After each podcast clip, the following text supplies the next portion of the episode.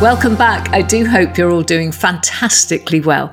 It's so great to have you with us again for what I hope is going to be a really quite uplifting and entertaining episode of Extraordinary People, the Pride of Britain. The podcast brought to you from all of us on the Pride of Britain team and our friends at TSB. Now, this week we're talking to some of my favourite people. We've called this episode Young Guns because it's all about the wider Pride of Britain family and some of the brilliant young winners and presenters we're proud to call our friends. I, and I'm sure you are too, are always blown away by the courage and the determination and the unshakable positivity of our child winners and their guests. Despite facing some really difficult challenges, they never ever fail to lift us all up with their compassion and their kindness, and in some cases, their jokes. Now, there will definitely be a few laughs later when I will be joined by our fundraising friends, Hughie Higginson and Freddie Xavier. After raising £220,000 for the hospital where Hughie is still being treated for leukemia, the dynamic duo have launched themselves into another crazy project. But first, I'm meeting up with a Pride of Britain stalwart TV presenter, Ben Shephard. You might know him from Good Morning Britain, or perhaps Tipping Point, or perhaps one of the many thousands of other television shows that he presents at the moment. Well, I caught up with Ben to hear more about what Pride of Britain and our winners mean to him. So, Ben, how many Pride of Britons have you been to now? Got a picture from one of the judging days that we did at County Hall Mark Austin was there, and I think uh, one of the Spice Girls, which is always very exciting whenever I sit with any of the Spice Girls. I think Bunton was with us. Um, and so there was that's a long, long time ago that I, I still cherish to this day, sort of being able to be a part of it, and more of a part of it now because sort of we're involved with the with the judging, and it's such an extraordinary experience. You know what? It's really wonderful because you've been a judge for like many years, and I think after me, you must be the presenter who's been on the second most often across all the years of Pride of Britain. Do you think so? It's not just another job, is it? I mean, it, it lifts me, it really lifts me, endlessly lifts me. So, what does being involved in Pride of Britain, what does it mean to you? There is, you know, particularly doing what we do with the breakfast show, you can get very consumed with what's going on in the world, news wise, geopolitics, business, whatever it might be, and it can be quite stark, and it can be quite bleak, and it can be quite relentless. And I think the thing that Pride of Britain has always given me is the reassurance that we have extraordinary people in this country that put the great into Great Britain. And it's very easy to get distracted by the awful headlines, what's going on in the world of politics, what's going on in Ukraine, wherever it might be, whether it's the pandemic that we've just been through. And in amongst all that, the trauma and turmoil that is day to day lives that can be consumed by, the magic of Pride of Britain is just reminding us that there are extraordinary people out there doing incredible things for no reason other than they just want to support their community. You know, these young fundraisers, I think, are just absolute testament to to resilience and human spirit and goodness and and as you say, yeah, it doesn't just it doesn't just lift me, but it just reassures me. It reassures me that that, that of the human spirit that there are great people out there, and it renews your faith in human nature as well. You know, when you read a lot of bad headlines, and, and know, doing the job that we do, which is which is brilliant, and I love my job, but that can be quite consuming so the highlight of the year always in terms of the, the other stuff that I do is coming to the moment when I get my, my pack of all the nominees and I know I'm going to sit through for an afternoon and go through that very carefully. Crying. We're all going to get together. Just Yeah. trying to piece together whatever it might be, whether it's you know lifetime achievement or child of courage or Yeah. you know you know the, the sort of the the services award or you know I I I I I can't. We can't. We can't. We can never really put into words how special it is for us to be a part of it. It's a privilege. It's an absolute privilege. It's as simple as that. And as much as the cliche as that might sound, the thing that we all really, what I particularly enjoy, I think we all do, is on nights like that, it's just not about us. It's about these extraordinary people that have about going about their everyday lives and making a huge difference um, for no reason other than they just want to. Oh, thank you for that, Ben. Our whole theme for the night, as you know, is to is to make it as much of a celebration as possible, and that all of our fantastic winners have as good a time as they possibly can, and you know, and that they really understand just how highly they're regarded. Now, the Young Fundraiser of the Year, that's an incredibly special one. Just talk us through some of the amazing winners we've had then. Well, I mean, the interesting thing is this sort of that award and us being involved in that award has really um, holds a really dear place in my heart because I'm a dad now. My two boys are uh, Sam's nearly 17, can't believe he's nearly ah! 17, and Jack's 15, um, and and they have grown up during this period where I've been hosting the awards uh, with GMB, and we've been honouring these young fundraisers, and sort of going back to Edward Mills, who who climbed the Old Man of Hoy. Yeah, the youngest person ever to climb that at some ridiculous age. And I got a message from his dad a few months ago just saying hi and, and, and staying in touch. And lovely George Matthias running with George, George who yes. was incredible. And I ran with George, and I got Cami and, and Rochelle to run with George, and, and I stayed very much in touch.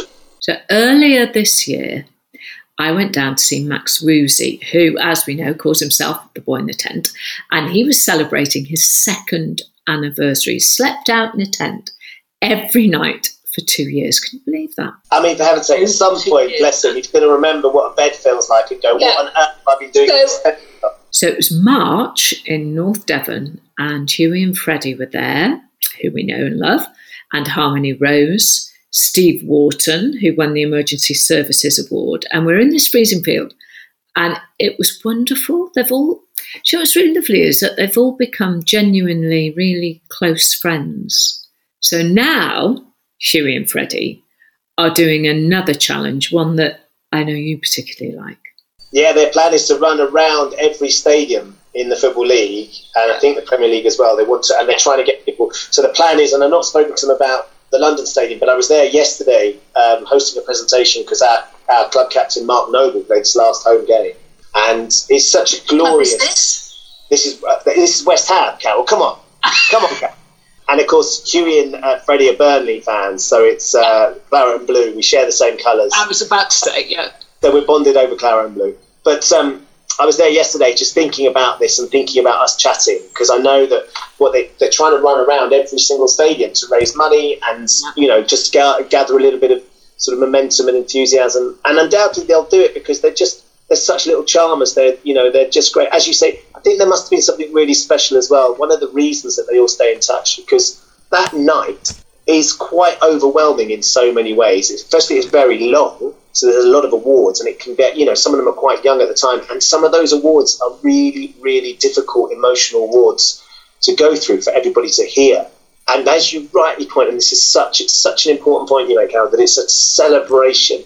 You know, it's a celebration of what it is that they've managed to achieve, the difficulties that they've all been through, their courage, uh, and their and their sort of endless, sort of unfathomable enthusiasm for life. Yeah. That you know that, that is so infectious. So they, they sort of bond over that experience i think is you know because they, they've all sat there sort of a bit like a rabbit in the headlights surrounded by royalty or politicians or tv stars who all want to say hello to them. It's yeah. not them sort of saying hello to the stars it's the stars saying hello to them. And that i can imagine is is quite a surreal experience for them. Well we both know that a lot of our winners find it really uplifting because they have been or still are going through trauma. For example, Hughie is still having treatment and he will be for quite some time. But these winners, they're really something else, aren't they? Just incredible. And I think the other thing that, that's really easy for us to forget, which is one of the reasons I'm always keen to stay in touch with, with whoever it is I meet on the night, but particularly the ones that we've sort of bonded over, which is the last few years has been the, yeah. the young fundraiser is that it, you sometimes can forget that you know the night finishes for us and for them, but the battle keeps going for them. And we all go home at the end of the night having had this amazing celebration. Yeah. But as you say, the treatment, depending on what they're going through, whether it's Harmony Rose, what she's going through, and Chadwick, what she's going through, you know, that carries on. That doesn't stop. So, you know, if we can give them sort of a, a moment of celebration of what they've been through, what they're going through, and hopefully sort of some some understanding of how valued they are in the wider community, then that can buoy them through the next part of the treatment, which you know, that is relentless. It's just, it's really, really brutal.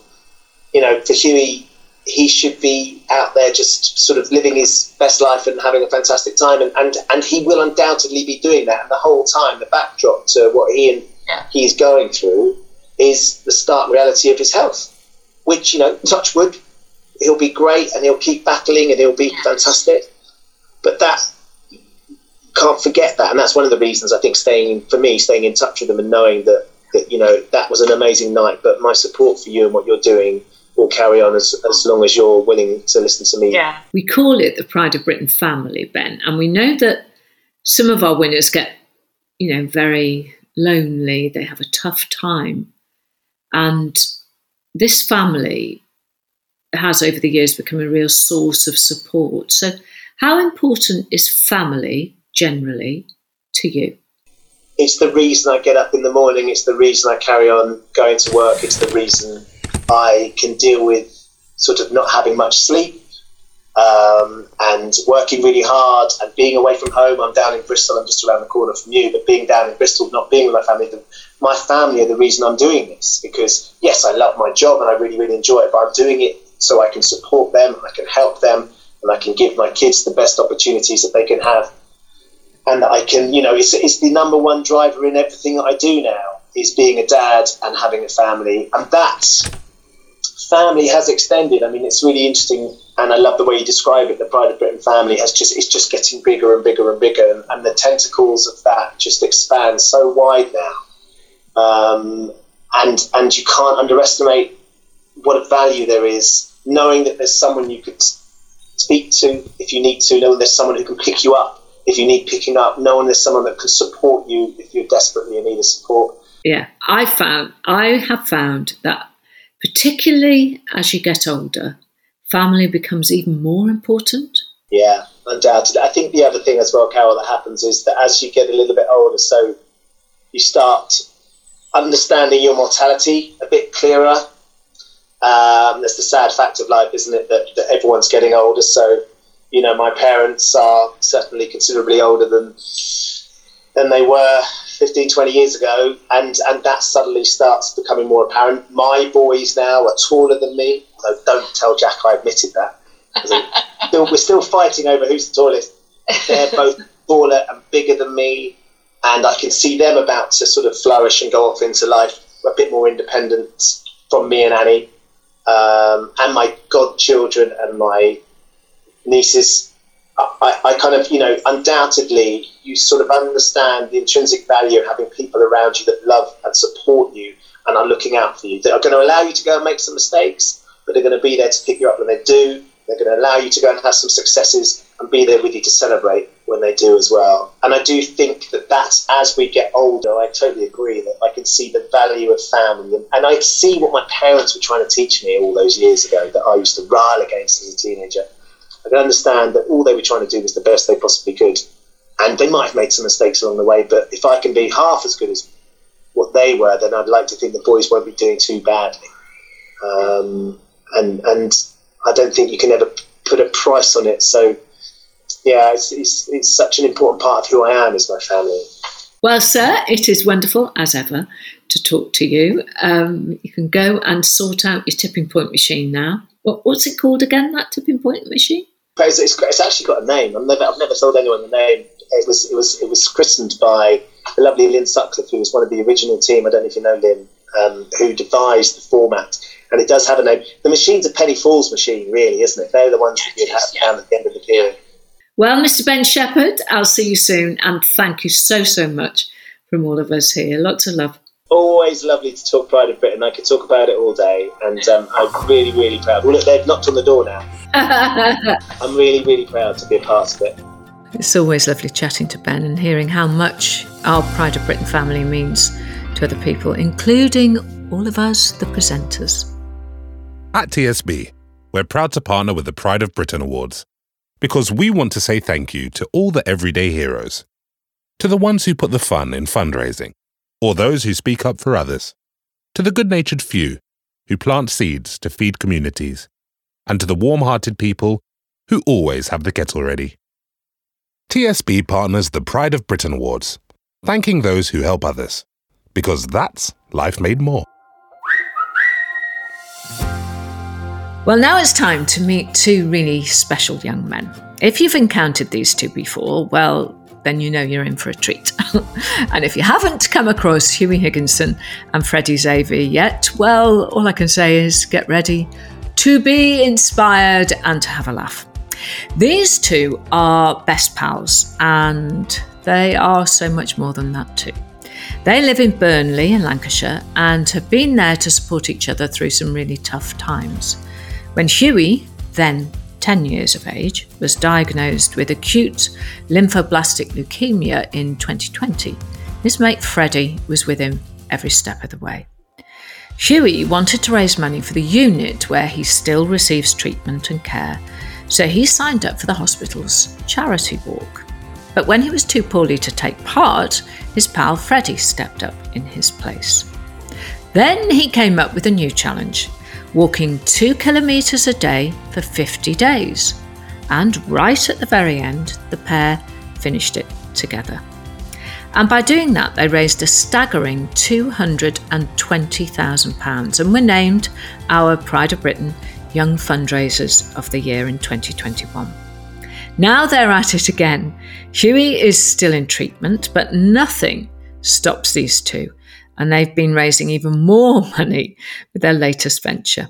I caught up with them to find out more and, quite honestly, to try and get a word in edgeways.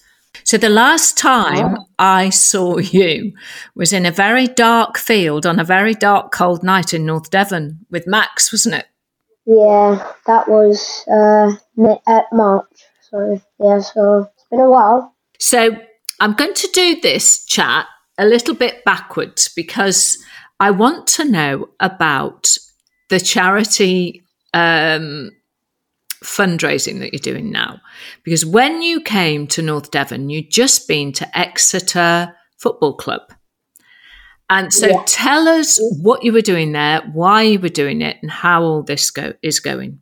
Uh, we were running around because we have a new uh, fundraising challenge where we run around all the football grounds in the English Football League. And how many of those? Um, there is 92 in the Football League, and we're going to do some extras to top it up to 100k. So 92. I mean, if I'm working that out, so one a week, that's two years, is it more or less? It's going to take you. Um, yeah, pretty much. Yeah. So. And what was the target amount of money that you were going to raise by doing this? So for each club, we're well for each hospital, we're trying to raise a thousand pounds because that's um, around how much slush slush pouches cost. Um, for yeah, for I think it's for a year, um, so it's a thousand pounds, and we're hitting about a thousand pounds every club well, we just had a little look on your Just Giving page, and I think it's £182,000 at the moment. Yeah, I think we've raised about 20,000 so far in this new challenge, it's which just, is just it's, crazy. It is amazing. And let's go back to the very beginning, shall we? So we're going back two years. And mm-hmm. um, that was when you, Hughie, because you two have been best yeah. mates for like years and years and years, haven't you? At your grand mm-hmm. old age now. And uh, and two years ago, would you tell us, Hughie, what happened two years ago? Um, so two years ago, this September, I was diagnosed with acute lymphoblastic leukemia, um, and I, well, obviously, I was really upset. I was in hospital for about uh, six weeks um, for that first period.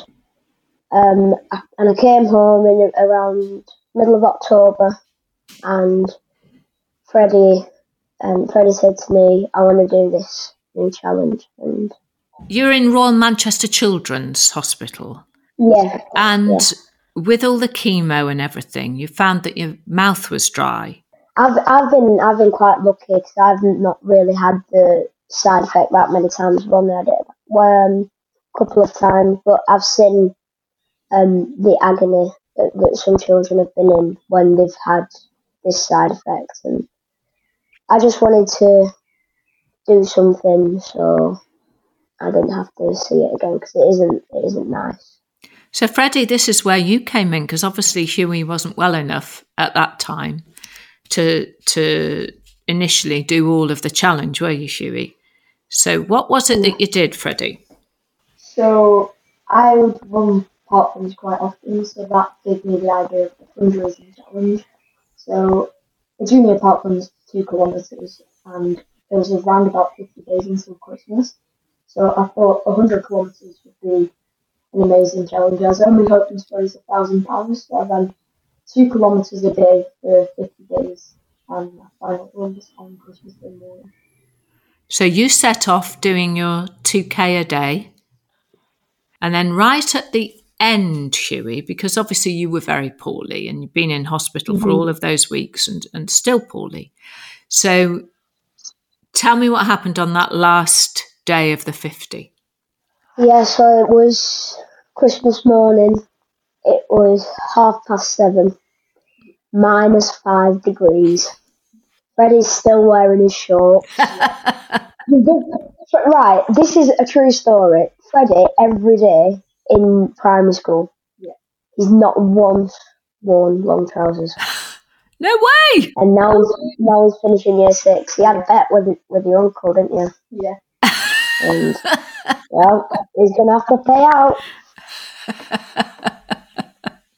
So yeah, it was it was freezing cold. Fred is still in his shorts, um, and I managed to do the last probably five ten meters with him on his challenge. And there was people there, obviously socially distanced because it was still COVID times. Yeah, but all our family was there, and it was really nice. Oh, uh, that was absolutely wonderful. And that's obviously when you came to our attention on the Pride of Britain um, Awards and the Pride of Manchester Awards. You won the Pride of Manchester, didn't you? And then came through to to our final. So, um, Mhm. Before we talk about your treatment and everything that's happened since, just um, let's talk about the night. No, before the night, because what we often do is we find out, you know, very sneaky on the Pride of Britain team. We find out who your favourite pop stars are, or who you really like on the telly, and of course, you don't know anything that that's going on. You don't No. know you've won a Pride of Britain or Pride of Manchester or anything award. So, how did you find out? So um, we went to Media City and went to the Annie Celebrity Challenge. Yeah. And we Um, thought we were just doing some filming for the hospital. weren't yeah, we? we were told that we're just doing filming for the hospital, and towards the end there was a cardboard cutout of Ant and Dec. And there was the throne, wasn't there? Yeah, and we were that sat on the that. throne for pictures. and Um, the cardboard cutout had fallen over. You thought that I had thought it would just over, blown over and we'd have to start again. So I was like, oh. and then the Anton Deck the real one, the real not the Anton cardboard deck, not the cutout. cardboard cutout. and on a on a scale of one to ten, how much of a shock was that? Um, About an eleven. yeah, I'd say I'd, I'm, I'm gonna go for twelve. Because we call you to our young An- Ant and Dec, little Ant and Dec. You know, you do know that, don't you? People, have come up to us and said, "I think you're going to be the next Ant and Dec, you two. Yeah, And we're like, "Okay, well, think- we'll, we'll see." I think you Well, are. thanks, but we'll see what the future holds. you never know, do you? You never know. Never know. So Ant and Dec gave you the golden envelope, and you knew that you'd won. Mhm. So then tell us about because I think people like to know, you know, all the ins and outs and the, you know, the back to fronts of what happens behind the scenes on the Pride of Mhm. Britain. So what sneaky thing did we do then? Well, you uh, you set up KSI on us. I know. we did. So you love singing Holiday, Holiday, Yeah. KSI. And KSI, which I don't know if you know this but actually, has been a judge on the Pride of Britain. So it was his first time. So we, in the August time, you know, a couple of months before the awards, we all sit down. There's about 20 people, all sit around a very, very big table and, uh, you know, have a look at this and that and decide. It's very difficult, to be perfectly honest, to decide who's won all the Pride of Britain awards. And KSI was there for the first time. So that was when he learned about you two, you see. So that was when all of this idea about surprising you again uh, on stage came about. So they were Ben Shephard and Susanna said, "Oh, and our young fundraisers, la la la," and on you came. So we came up onto the stage, did a little interview with Ben and Susanna, didn't we? And uh, I was I was practicing holiday at home for weeks before, Yeah, and because I knew about the singing holiday, I didn't know about the KSI bit. but um, so they told me they told me to sing holiday, and I was just I was just singing it, you know, just singing, being away, looking for sun rays. And then I look behind me because you know when you feel like someone's behind you. yeah, you can feel it. Like, you can feel it, can't you? Yeah, So I just I looked around and I saw this bright blue jacket. And then I turned back around and I, I thought, looked around again. There's KSI. I was like, that's what that blue jacket is. so yeah. I mean, at school, people come up to me and say, "Oh, you're the you're the uh, person off TikTok who got surprised by KSI." And I'm like, "Yeah. I think it's wonderful. So let's just talk about school for a little bit because, you know, how how many weeks have you had off school, Hughie? How's it going, all the treatment? Because you've got years of treatment, haven't you, altogether? Yeah, I've still got about two years of treatment left. Yeah. Um, last week actually it was my first full week that I've done in school. What's so yeah, so I've had at least one day off, or I've had to like go home sick, or so yeah. Last week was my first full weekend. And how did that feel then? Was that tiring for you? Uh, yeah, I actually ended up in hospital on the Sunday. Oh. I don't know whether that was because of the footballs, because of uh, my fans. We'll leave it at that. Um, we'll leave it at that, shall we?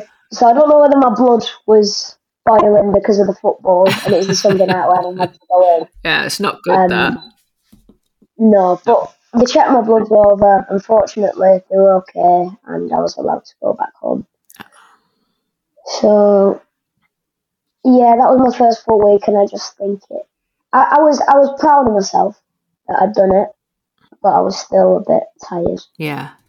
How do you feel now? Obviously, at the very beginning, when you were diagnosed and you had to be in hospital all that time, um, but you have to keep going back, don't you? And this is is this what spurs you on, seeing that other children are getting treatment and so on to raise all the money?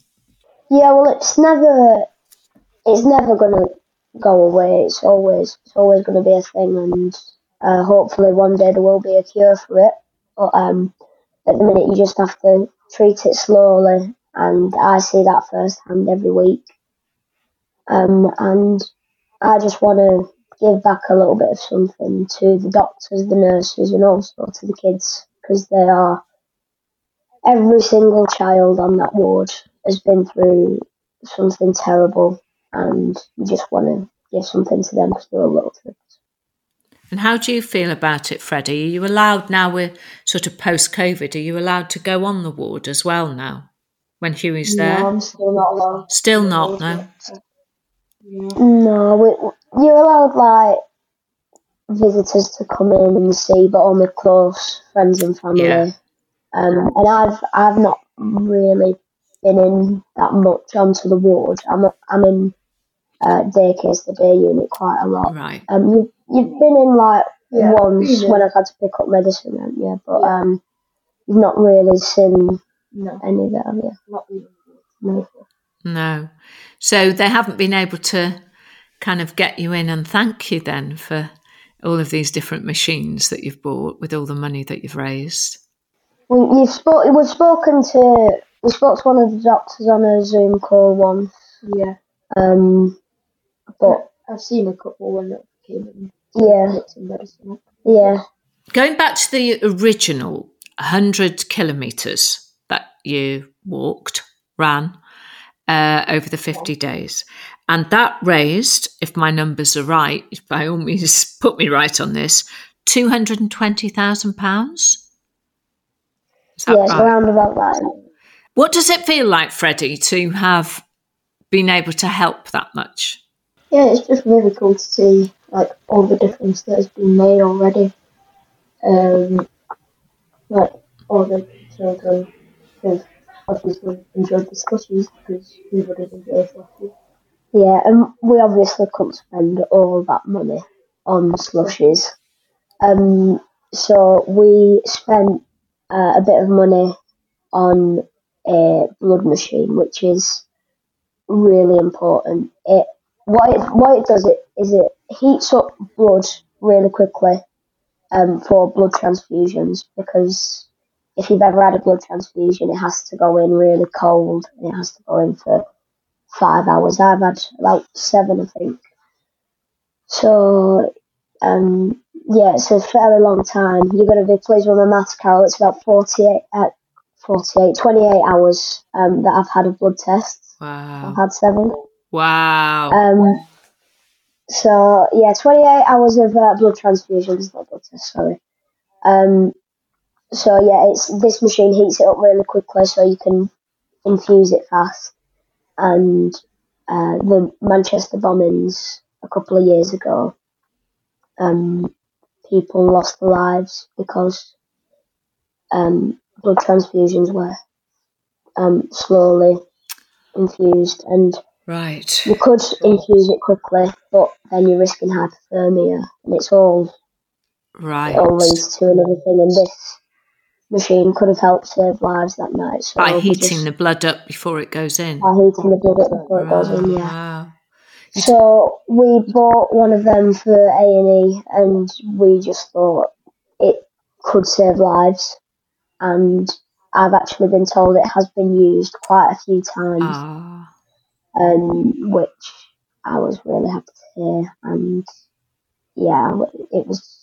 It might only be used a couple of times, but those couple of times could save someone's life. Oh, how important. wonderful. Because people who need that, obviously, they're only going to use it in critical circumstances, aren't they? Yeah. Yeah. And that's you with your shorts on, showing your legs, Freddie. Doing all that. He's hardy. I tell you what, it's not warm at Christmas time, is it, up in Burnley? No, no it's freezing. It's freezing. Freezing. Freezing. Now, you two, we've talking about your shorts, and you, Dapper uh, Shuey, you are known for your amazing outfits. So, where does this sense of style come from? Is it your dad, Shuey? My dad no dresses whatsoever. My brother dresses my dad. does he? Yeah. Well, my, my brother works in a clothes shop, Yeah. um, and he gets he gets all of his things from there. This this jacket's from there. I love it. If anyone, if anyone, it's Freddie.